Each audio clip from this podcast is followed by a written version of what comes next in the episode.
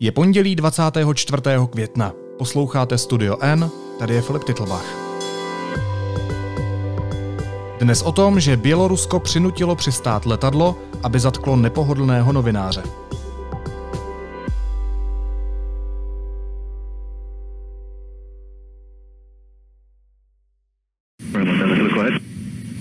Security reasons, airport security staff uh, informed they received email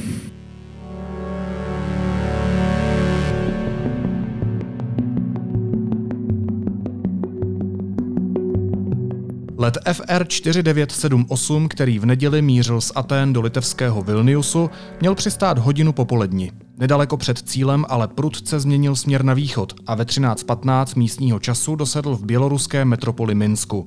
K civilnímu letadlu společnosti Ryanair vyslalo běloruské letectvo stíhačku MiG-29 a piloti tak zřejmě neměli příliš na výběr, kde nouzové přistání uskuteční. Příkaz podepsal osobně prezident Aleksandr Lukašenko.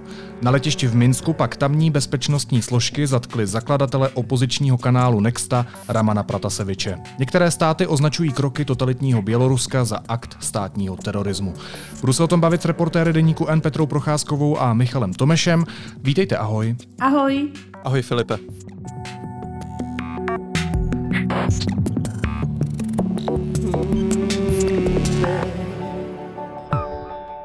Ryanair One Tango Zulu again. Uh, this recommendation to divert to Minsk, where does it, uh, where did it come from? Where, did it come from a company? Did it come from uh, departure airport authorities or arrival airport authorities?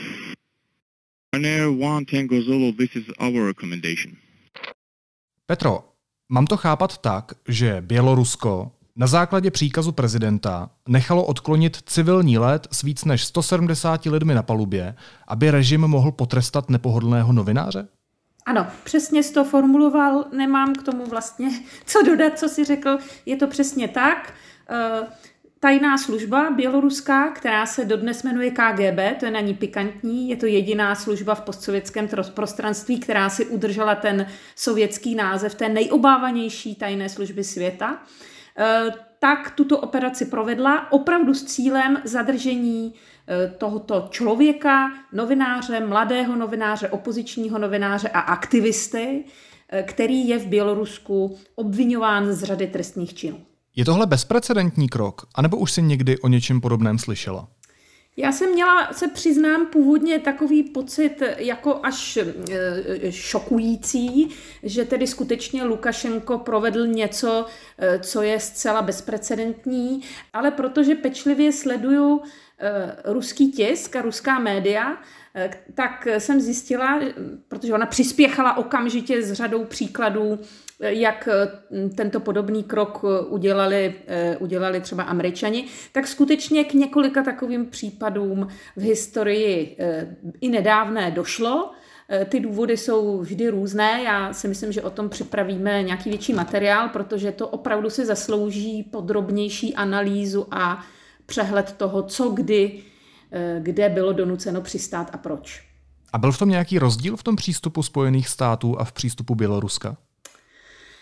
Eh, vždycky, když budeš chtít, tak tam ten rozdíl uvidíš a když chtít nebudeš, tak budeš tvrdit, že jsou to stejné případy. Eh, Rusové tvrdí, že jde o identický případ například v, v té chvíli, kdy američané donutili k přistání letadlo, na jeho špalubě si mysleli, že je Edward Snowden, eh, což je, jak víme, v Americe hledaný pro Američany vlastizrádce, eh, který prozradil důležitá eh, vlastně státní tajemství americká světu a je tam obviněn také z řady trestných činů. Pro Rusy je to téměř národní hrdina, který žije dodnes v Rusku a je tam vlastně politicky hájen, je tam, našel tam útočiště. Takže jakoby na první pohled ta situace Eh, se může zdát být podobná, ale myslím si, že k tomuhle by se měli vyslovit odborníci na mezinárodní právo eh, a opravdu znalci toho, jak eh, v takových situacích postupovat, kdo má kdy právo to letadlo posadit a kdo ne. Ten běloruský režim, víš, musíme ho vnímat opravdu v kontextu. Běloruský režim je režim skutečně diktátorský, asi nejvíce represivní režim v celé Evropě. Lukašenko není již uznávan Evropou za prezidenta, protože sfalšované prezidentské volby v létě ho zcela diskvalifikovaly politicky. Eh, navíc eh, v Bělorusku stále je praktikován trest smrti, který ovšem já si myslím, že nehrozí eh, Pratasjevičovi, ale je tam prostě praktikován a je to opět poslední země v Evropě, která, která své občany popravuje. Takže z mnoha důvodů je pro nás Bělorusko režim, kterému bychom neměli vydávat ani občany, jež jsou tam obviněni z těch trestních činů, z jakých Pratasjevič obviněn je.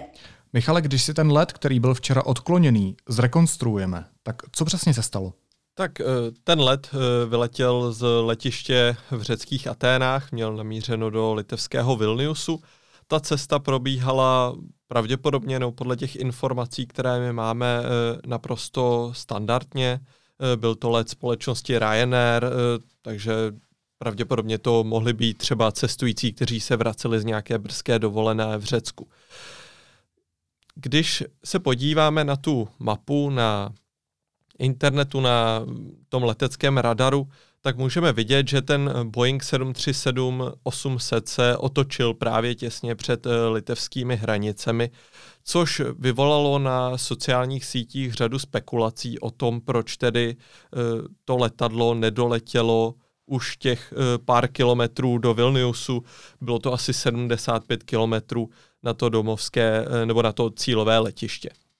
Nicméně vlastně při bližším pohledu na, ty, na ta data o tom letu, tak můžeme vidět, že ta eh, posádka Boeingu, který je registrován v Polsku, ne v Irsku, odkud Ryanair je, tak musela být kontaktována běloruskou stranou mnohem dříve, protože na těch záběrech z letu nebo na těch datech je vidět, že Boeing pokračoval uh, dále v letové hladině i ve chvíli, kdy už normálně začíná uh, klesat na, nad Vilnius, což vlastně není možné si odůvodnit uh, nějak jinak, než že se posádka rozhodla pro pro zachování té letové hladiny z různých důvodů a ten nejpravděpodobnější důvod je to, že už v té době byla posádka kontaktována e, buď řídícím provozu ze země, z Minsku, a nebo posádkou e, toho jednoho MiGu 29, který k Boeingu vystartoval a následoval ho. Pokud jde o takhle civilní letadlo a je to prostě klasická linka,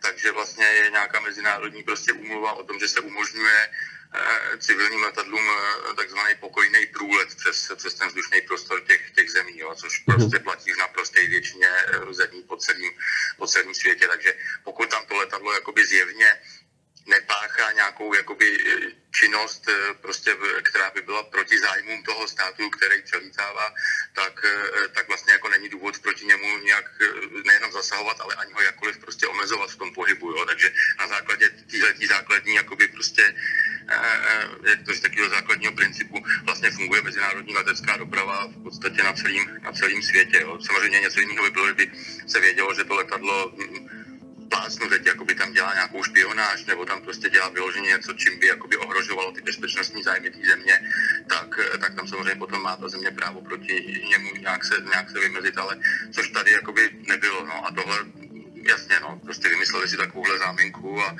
a, a použili ji, ale nevím o tom, že by se to takhle jakoby dělo.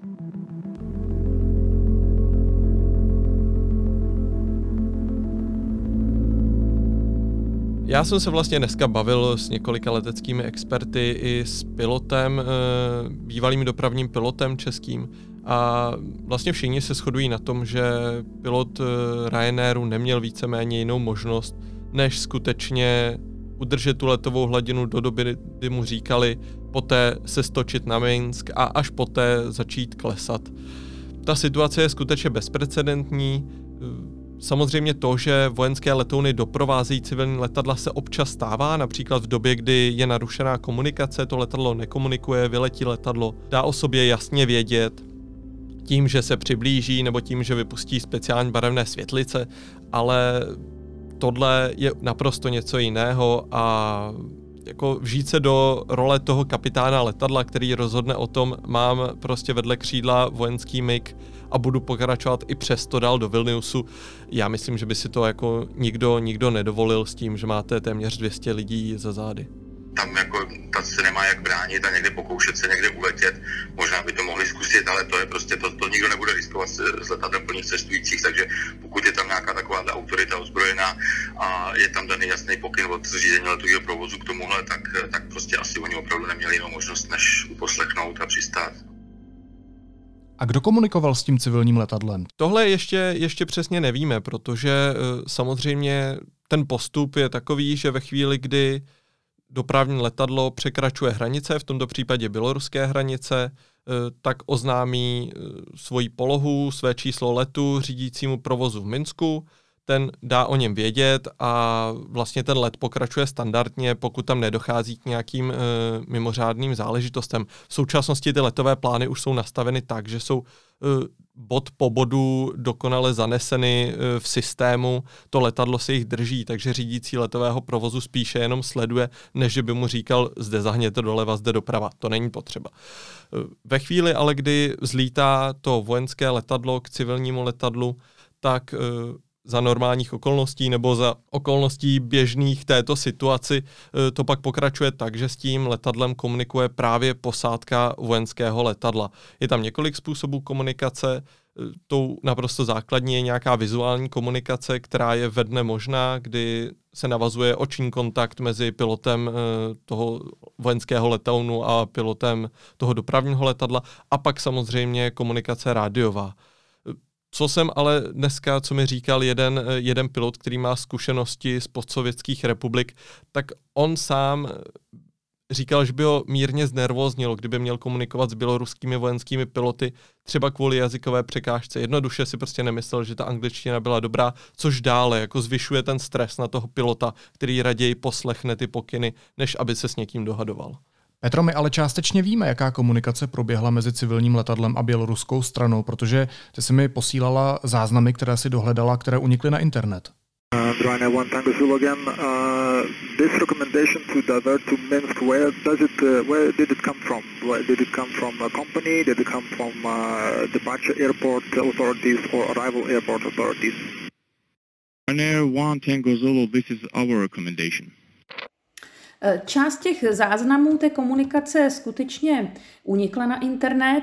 Eh, ono je otázka, musíme být velmi opatrní, protože nevíme, jaká část to je, jestli to skutečně pravé a tak dále, ale eh, vyplývá z toho, že i to, co tedy, i to, co tedy je součástí té oficiální verze původní, že běloruská strana, ta běloruská bezpečnostní služba na letišti v Minsku údajně měla dostat e-mail, ve kterém eh, bylo napsáno, že na palubě toho daného letu, eh, letadla je, je bomba a že vlastně eh, ta, ten důvod, proč to letadlo má přistát v Minsku, je ta bomba. Ona tam je určitá nelogičnost, která už teda byla tady zmíněna, že mnohem blíž bylo to letiště v tom Vilniusu, že? Takže by bylo jako z hlediska bezpečnosti těch cestujících lepší, aby to letadlo, eh, o to letadlo se postarali tedy litevské bezpečnostní složky. No ale jako záminka to posloužilo výborně, eh, takže, eh, takže ta komunikace, kterou máme k dispozici, která byla zveřejněna, ta se odehrává v takových intencích, jako že se tam tedy komunikuje o tom, kdo vlastně dal komu jakou informaci. Ten pilot toho letadla je pravděpodobně udiven, ale my si musíme uvědomit, že on v tu chvíli neměl, to, co, neměl ty informace, které my máme teď. Možná, že vůbec nevěděl, že má nějakého, že má nějakého, prostě nějakou důležitou osobu na palubě. Poté vydala Eh, ta letecká společnost zprávu teď před chvílí dneska, že eh, na té palubě byli i příslušníci KGB, kteří, eh, kteří toho novináře sledovali už v Aténách a vystoupili v Minsku spolu s ním a odešli jaksi do Minska. Ale to v tu chvíli, kdy to letadlo bylo nuceno k přistání, a kdy probíhala ta komunikace, proč máme přistát a jak máte tu informaci, nám přišel e-mail. V tu chvíli to prostě ten pilot nemohl vědět. Takže je jasné, že on Eh, asi zareagoval tak, jak mu, jak mu naznačovala ta vojenská stíhačka vedle, eh, vedle letící a, a přistál. Ale divné mu to asi bylo. To, to z té komunikace pro mě jako vyplývá, že, že mu to bylo prostě divné, co se to děje. A zajímavé také je, že to bylo hned divné i Romanu Prataskevičovi, protože on jakmile to letadlo změnilo kurz a on pochopil, že se chystá k přistání na běloruském území, tak se velmi vyděsil, popisují to svědci, snažil se zbavit svého počítače a telefonu, bohužel ho dal své přítelkyni, kterou pak zatkli také. A protože v tom letadle pravděpodobně seděli už agenti KGB, kteří ho pozorovali, tak tohle všechno viděli. Takže ten manévr s tím odklonit tedy svůj, jaksi informač, svůj informační banku, svůj počítač a telefon, tak ten se mu bohužel eh, nepovedl. Wow. No, Michale, pojďme se ještě zastavit u té minimálně jedné nelogické věci, kterou zmiňovala Petra. Jak je možné, že to civilní letadlo vojenská stíhačka stáhla pro nouzové přistání, opakuji, pro nouzové přistání, což jinými slovy přece znamená na nejbližší letiště, do Minsku a ne do Vilniusu, který byl v té chvíli prostě blíž. Tohle není porušení pravidel, leteckých pravidel. Tak jak to popisuješ, tak uh, ta nelogičnost tam uh, samozřejmě je. Nicméně v těch leteckých předpisech se v případě mimořádných událostí nehovoří o nejbližším letišti, ale o nejbližším vhodném letišti. Když třeba dojde eh, na palubě letadla k nějaké mimořádné situaci, kdy třeba pacient dostane infarkt, tak eh, se jednoduše nepřistane na tom nejbližším letišti, protože ti může být třeba letiště v mongolské pustině a tam by tomu pacientovi jednoduše nemohli pomoct. Na tohle se podle mě může běloruská strana odvolávat, protože ve chvíli, kdy oni dostali údajně dostali tu informaci o možné bombě na palubě, eh, můžou se odvolávat na to, že chtěli mít tu situaci pod kontrolou, měli dostupné to letadlo, ten MiG, který mohl doprovodit ten eh, Boeing na letiště v Minsku. Pokud by tomu bylo jinak, pokud by se třeba eh, za této situace rozhodl ten eh, pilot Boeingu, aby pokračoval ve Vilniusu, mohli by to Bělorusové kritizovat z toho důvodu, že nebyla zachována bezpečnost.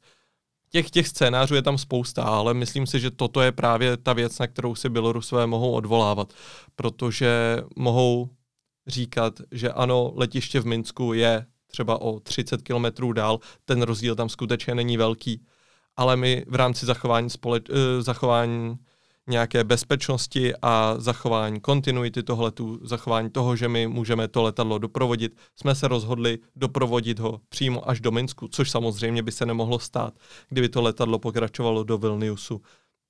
Tam by se samozřejmě před hranicemi bylo ruské stíhačky, nebo ta jedna stíhačka musela otočit. Jak se k celé té věci postavila společnost Ryanair? Ona je na sociálních sítích velmi silně kritizována za to, že její piloti stočili letadlo na Minsk a prostě nepokračovali do Vilniusu. Tak společnost Ryanair eh, vydala nejdříve takové prapodivné prohlášení, ve kterém říkala, že po sedmihodinové nucené pauze na letišti v Minsku to letadlo dále odletělo a v pořádku přistálo ve Vilniusu. Samozřejmě přistálo bez eh, těch dvou pasažérů, kteří byli v Minsku zadrženi, což nijak v tom eh, tiskovém prohlášení zmíněno nebylo, ale když jsem se nyní už díval, tak eh, šéf společnosti Ryanair Michael O'Leary už on je známý takovými jadrnými vyjádřeními, tak už takto začal popisovat i tu situaci, i tu situaci, která se v Bělorusku stala. Rovněž hovoří o bezprecedentní situaci, která by se neměla dít. A samozřejmě se za něj brzy postavilo i Irsko, protože Ryanair je jednou z nejvýznamnějších irskou, irských společností a Irsko bylo právě jednou z prvních zemí, která na to reagovala silnými politickými prohlášeními. Možná naivní otázka, ale co by se stalo, kdyby to civilní letadlo prostě neuposlechlo výzvy stíhačky a pokračovalo dál? Co by se mohlo stát v tom nejkrajnějším případě? Je to možná spíš trochu geopolitická otázka, než odborně letecká, protože třeba z mého pohledu by se nemuselo stát vůbec nic. Eh, Bělorusko by pravděpodobně, a znovu říkám, spekulujeme, ale nejspíš by nesestřelilo letadlo s více než stovkou lidí na palubě. K tomu by nejspíš nedošlo, ale znovu se vracíme k tomu, že v tu chvíli je to zodpovědnost toho kapitána.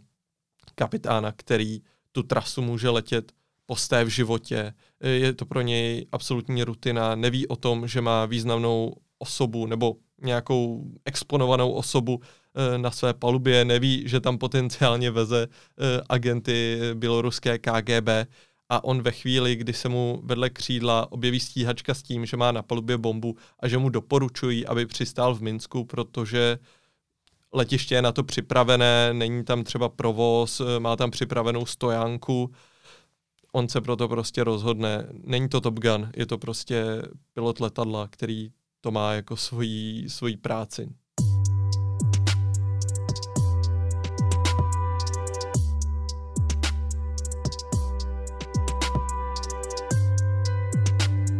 Petro, kdo je už několikrát zmiňovaný Raman Pratasevič, kterého právě běloruské složky na letišti v Minsku zatkly? Roman Pratasevič je eh, poměrně významná eh, osobnost eh, té opoziční novinářské scény. Já bych řekla, že on je něco mezi novinářem, aktivistou a takovým prostě trošku dobrodruhem, ale každopádně se hrál jeho kanál, on spolu se svým přítelem založil kanál Nexta, který se hrál významnou roli během eh, těch demonstrací, eh, které trvaly od srpna loňského roku v Minsku. Já jsem ho velmi, velmi živě využívala, protože oni se vyznačovali tím, že když si byl na té ulici a policie zavřela přístupy třeba do centra, tak teď ty lidé se potřebovali, potřebovali změnit trasu. A Eh, pokud se podařilo připojit na internet, eh, tak právě Nexta byla ten zdroj informací, kde ti řekli, kam máš jít, jaké jsou trasy, kam mají kteří lidé kdo to organizuje, co máš mít na sobě. Zkrátka oni v tomto smyslu zcela jednoznačně i z našeho pohledu překračovali eh, ten model běžného informačního sdělovacího prostředku. Oni byli částečně organizátory občanských protestů, ale vůbec to neskrývali. Eh, oni si nehráli na žádné objektivní médium, oni se prostě zapojili do toho občanského protestu, eh, řekla bych se vším, prostě svědomím toho, že nejsou jenom informační zdroj, že jsou organizátoři. Organizovali to z Polska, Samozřejmě, že dosáhli řady významných úspěchů, jim se dařilo často obelstít ty bezpečnostní služky. Lukašenko zuřil. Myslím si, že tam bude i velká jako osobní nenávist Lukašenka vůči Pratasjevičovi, protože tohle on nesnáší, když ho někdo dokáže obejít a obelstít. Takže Pratasjevič byl už v nepřítomnosti v Rusku, tedy, tedy v Bělorusku bylo proti němu zahájeno trestní stíhání z několika tedy eh, trestných činů, ale tady bych upozornila na určitou nepřesnost, která už od včerejška panuje, abychom byli úplně korektní. On není obviněn z terorismu. On je zařazen na seznam KGB lidí, kteří eh, se nějakým způsobem účastní nebo mohou účastnit teroristických akcí. Ale ta obvinění, která jsou proti němu vznesena, jsou právě z organizace těch občanských nepokojů a tam mu hrozí maximálně 12 let. Ne, že bych si myslela, že to je málo, ale měli bychom tedy, toto obvinění z terorismu ještě může padnout. Pozor, to ještě může padnout, ale v tuto chvíli obviněn z terorismu není, je pouze na seznamu lidí, kteří e, jsou jaksi nebezpeční pro stát. E, jak bude probíhat soud, e, to si dokážu představit, ku podivu, protože jsem v minulosti dělala rozhovor s několika právníky a sledují případ, jiné případy, případ třeba Marie Kalesnikavové, která je také dlouhodobě vězněna v Bělorusku. Ten soud nemá žádný právní význam. E, nakolik řekne Lukašenko, že ho mají zavřít, co se s ním má dít, tak to se stane. Takže z tohoto hlediska se o osud Praskeviče musíme určitě obávat. Já myslím, že tu osobní antipatii dokazuje i fakt, že ten příkaz na odklonění letadla vydal sám Lukašenko a státní média o tom vesele informovala. Ano, ano, to byl, skutečně byl jeho příkaz. Ono, já si nedokážu představit, že by se nějaká takováto akce v Bělorusku nebo i v Rusku, ob, oba jsou to státy s výraznou prezidentskou mocí, kde prezidenti rozhodují i o tom, kdo bude třeba, já nevím, eh, vrchní na poště v nějaké obci, tak eh, si nedokážu představit, že by se mohla takováto akce uskutečnit bez jejich vědomí. KGB je přímo řízeno Lukašenkem, eh, je to akce KGB, takže ano, to je prostě zcela jednoznačně Lukašenkova zodpovědnost. A nedej bože, kdyby se cokoliv stalo s tím letadlem a s těmi cestujícími, protože každý manévr sebou nese nebezpečí, tak eh, to si myslím, že by bylo zcela na jeho eh, hlavu.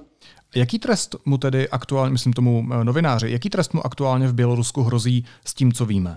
No, podle toho, jaké padají v posledních týdnech tresty, eh, které jsou jaksi vůči lidem, kteří se prakticky ničeho nedopustili. Ona se teďka, ta situace v Bělorusku bohužel dostala trochu mimozorný pohel, po, jaksi úhel českých médií, ale mm, je tam jeden trest za druhým. Každý den probíhá nějaký soud. Eh, tak eh, si myslím, že určitě v případě, v případě mm, Praskeviče to bude několik let. Eh, tam ale pozor, řada těch lidí obviněných sedí velmi dlouho ve vyšetřovací vazbě a žádný soud neprobíhá. Eh, oni jsou prostě drženi eh, bez soudu poměrně dlouho v těch vyšetřovacích vazbách. Jo. Čeká se, že se na ten případ pozapomene a, a že nebude taková mediální pozornost a také prostě eh, se jako oni vlastně tím tak jakoby šikanují, demoralizují a tak dále. Takže uvidíme, co se bude dít, ale nemyslím si, že v nejbližších dnech bude nějaký větší, větší pohyb. To, to si opravdu nemyslím. Michale, změní se po téhle události nějak režim nad tím běloruským nebem? Reagovali na to nějakým způsobem uh, letecké společnosti? První letecká společnost, která na to reagovala, je společnost Air Baltic, eh, která obsluhuje právě pobaltské, pobaltské země. Ta už eh, vlastně s počátkem dnešního dne začala Bělorusko oblétávat a také právě běloruské země vyzvali k tomu, aby se ten běloruský vzdušný prostor přestal využívat. Například tak, jako se to stalo nad východní Ukrajinou potom eh, se střelení letu MH17. Otázka ale, zda se to stane, ta odpověď na ní je trochu nejasná, protože do jisté míry, pokud to nebude vydáno přímo leteckými úřady, tak do jisté míry to bude záležet na rozhodnutí každé z aerolinek. Pokud bychom si to tedy mohli nějak představit na nějakém příkladu, tak eh, pokud by se třeba český eh, travel service rozhodl, že přes Bělorusko nebude létat, tak eh, cesta do Moskvy by se mohla českým cestujícím o něco prodloužit. Naopak třeba ruský aeroflot pravděpodobně přes Bělorusko bude létat nadále, takže to bude, to bude asi ten rozdíl. Nicméně asi je nutné Bělorusko vnímat i tak v takovém širším kontextu, kdy Bělorusko právě slouží jako transitní země na Dálný východ. A tam je trošku problém, protože systém letového provozu v Rusku je odlišný od toho, jak funguje v Evropě. V Rusku se lítá podle předem stanovených nebo na předem stanovených trasách, které začínají právě na běloruských hranicích. Takže pokud by se Bělorusko začalo oblétávat, tak by mohlo docházet k přetížení některých těch eh, vstupních bodů eh, do ruského vzdušného prostoru, což by muselo vést k určitým omezením, eh, ale pravděpodobně by se to běžných cestujících na těch dálkových trasách nějak nedotklo. Samozřejmě tím částečně poškodí eh, to Bělorusko, protože za ty přelety se vybírají ty, ty poplatky, že jo? A takže pokud eh, prostě v tom vzdušním prostoru bude těch letadel míň, tak, tak logicky Bělorusko z toho bude mít eh, menší příjem. Na druhou stranu to Bělorusko samozřejmě je poměrně velká země, je to prostě na trati, na, na trati spojující prostě Evropu a dál východní oblasti. Lítá se tam v podstatě nejenom do Ruska, ale lítá se tam přes Bělorusko prostě všechny ty trasy na, na, na východ do Číny, do Asie a tam tím, tím směrem. Takže jako vyhnout se zase Bělorusku samozřejmě zase pro ty aerolinky bude, bude prostě komplikovanější z hlediska toho, že prostě nebudou moc volit tu optimální trasu, trasu. bude to pro ně znamenat nějakou třeba delší trať a v některých případech to ani není možný.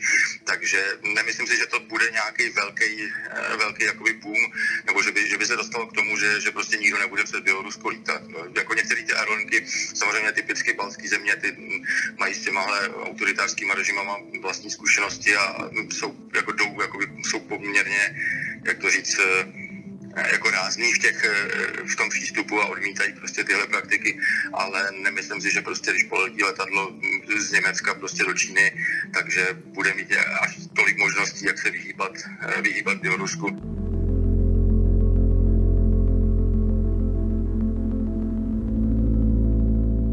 Jak na tuhle událost reagují představitelé evropských států?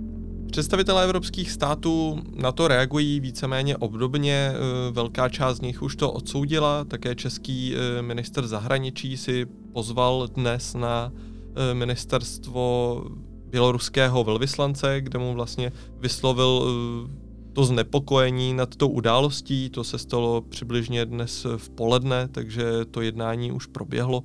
Jednat o tom chce také Evropská unie, jak jsem zmínil, třeba Irsko významně odsoudilo ten čin. Nicméně trošku tu reakci Evropské unie podkopa, podkopávají některá vyjádření evropských politiků, která tu situaci, která se včera odpoledne stala, e, trošku zlehčují, nebo minimálně velmi krátce po tom, co se stala, tak ji zlehčovali, hovořili o tom, že cestující se, se vrátili a vlastně se skoro jako nic nestalo, což upřímně není úplně pravda a je to skutečně narušení nejenom tady v rámci nějaké interní běloruské politiky, ale je to něco, co se vyloženě dotklo eh, občanů Evropské unie. Eh, takže možná ještě můžeme očekávat v budoucnu nějakou razantnější reakci. A zatkli novináře. Petro, jaké reakce si zaznamenala z Ruska? Kromě toho, že hned přišli s tím příběhem, že Spojené státy to vlastně dělají taky. Ano, Rusko e, zareagovalo, jak se dalo očekávat. Z Kremlu vždycky v takovouhle chvíli zazní, musíme počkat, až se to řádně vyšetří. Mimochodem Bělorusové už založili vyšetřovací komisi, která vyšetřuje, co se stalo, což je zcela absurdní až směšné, protože ten příkaz byl podepsán Lukašenkem a nevím, co tam chtějí vyšetřovat. Každopádně Eh, Kreml vyčkává, eh, vyzval k tomu, aby eh, Evropa nespěchala s žádnými obviněními a rychlými soudy, že se prostě ještě ukáže. Ale kremelská média, ta se zaradovala a opravdu ta do toho jdou se vší vervou. Já bych za všechna vyjádření jmenovala jedno Margarity Simonianové, která je šéfkou Eh, vlastně takové nejvýznamnějšího, nejvýznamnější hlásné trouby Kremlu eh, Russia Today, eh, která vysloveně projevila radost, zajuchala, až bych řekla, na sociálních sítích. Napsala tam něco ve smyslu, podívejte se, jak to Baťka dobře umí, což tedy na novináře jehož kolega, byť jiného světonázoru, byl právě zatčen. Mi tedy přijde hodně silné vyjádření i na tu, i na tu Simonianovou, která je tím známa. Takže eh, ano, prokremelská média eh, to komentují právě buď přes ten, eh, přes, přes ty příklady, které se už ve světě staly, a kde tedy figurovaly třeba Spojené státy americké, anebo poukazují na to, že vlastně ti, někteří novináři ani nejsou novináři, protože organizovali tam ty občanské protesty a vlastně jsou to nepřátelé státu. Mě by, Petro, na závěr zajímala ještě jedna taková osobnější věc. Ony, když byly ty protesty v Bělorusku proti průběhu prezidentských voleb, tak ty si tam byla. My jsme dokonce spolu natáčeli tenhle podcast v utajení, protože jsme kvůli tvojí bezpečnosti nemohli říct, že jsi přímo na místě, že se nacházíš v Minsku, takže jsme posluchačům předávali informace, ale zároveň jsme jaksi nemohli odhalit, eh, že jsi přímo na místě. Když teď sleduješ, čeho všeho je Lukašenko schopen, když chce potrestat novináře, nejenom, že pošle stíhačku k civilnímu letadlu, ale i ta čím dál častější zatčení, která česká média možná trochu přehlíží a která se zmiňovala v průběhu toho dnešního rozhovoru, tak šla bys do toho znova? Uh, těžko říct. Uh, určitě bych se více rozmýšlela. Myslím si, že Eh, bez eh, legality toho pobytu jako novináře v Bělorusku dnes už bych pracovat nemohla, protože dozajista jsem také na nějakých seznamech, takže kdybych se tam pokusila eh, prostě projít, tak ta země je tak prošpikovaná tajnými službami a nemůžeš vědět, jestli nemluvíš zrovna s agentem, že by se tam vlastně nedalo, nedalo pracovat. A určitě už dvakrát nevstoupíš do jedné řeky. Já jsem tehdy hrála prostě turistku, Eh, víme, že mého kolegu, mého kolegu Gaba sebrali hned na letišti a poslali pryč. Tohle by se prostě už určitě nepovedlo.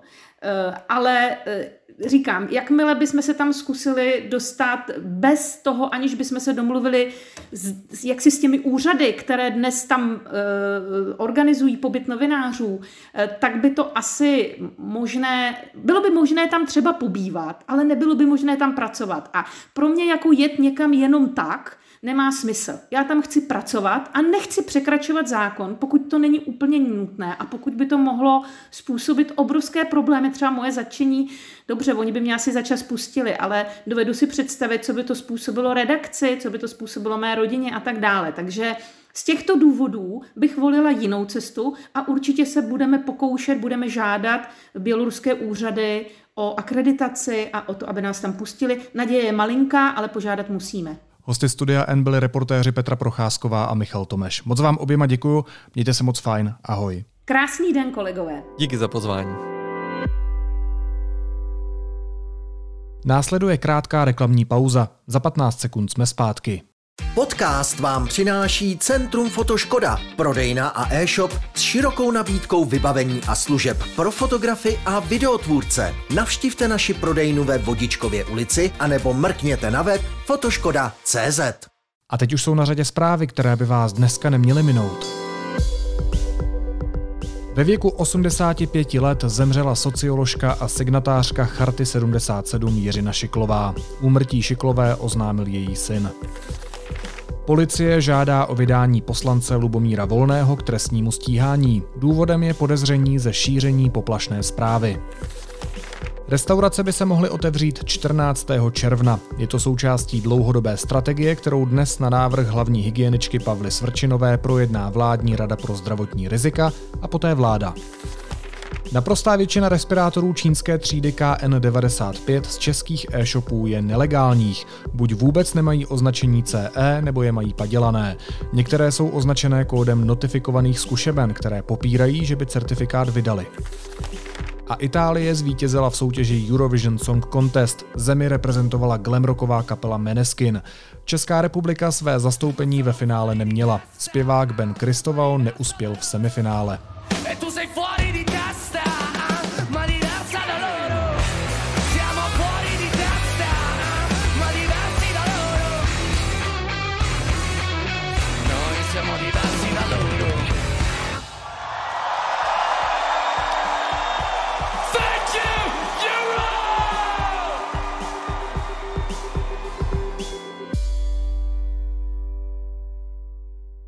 A na závěr ještě jízlivá poznámka. Předseda SPD Tomio Okamura se musí omluvit za to, že na Facebooku označil web Hlídací pes za podvodný a novináře nazval mediální žumpou. Týdeník Reflex se zase naopak musí omluvit Tomiu Okamurovi, a to za to, že ho před lety nazval pitomiem. I'm sorry, so sorry that I Naslyšenou zítra.